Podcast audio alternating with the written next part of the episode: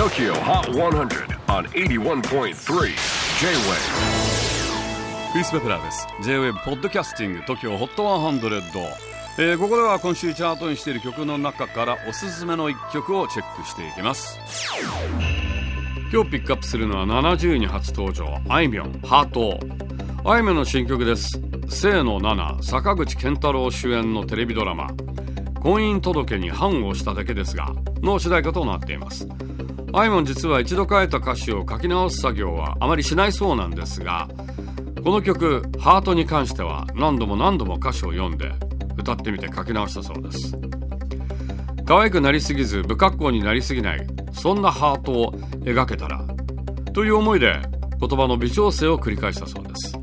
さらにあいみょんこんなことも言っています。ハートって上は丸いくせに下は尖ってる。可愛いのに痛そうで不思議な形だなと思います。本当はいびつな関係を表すマークなのかも。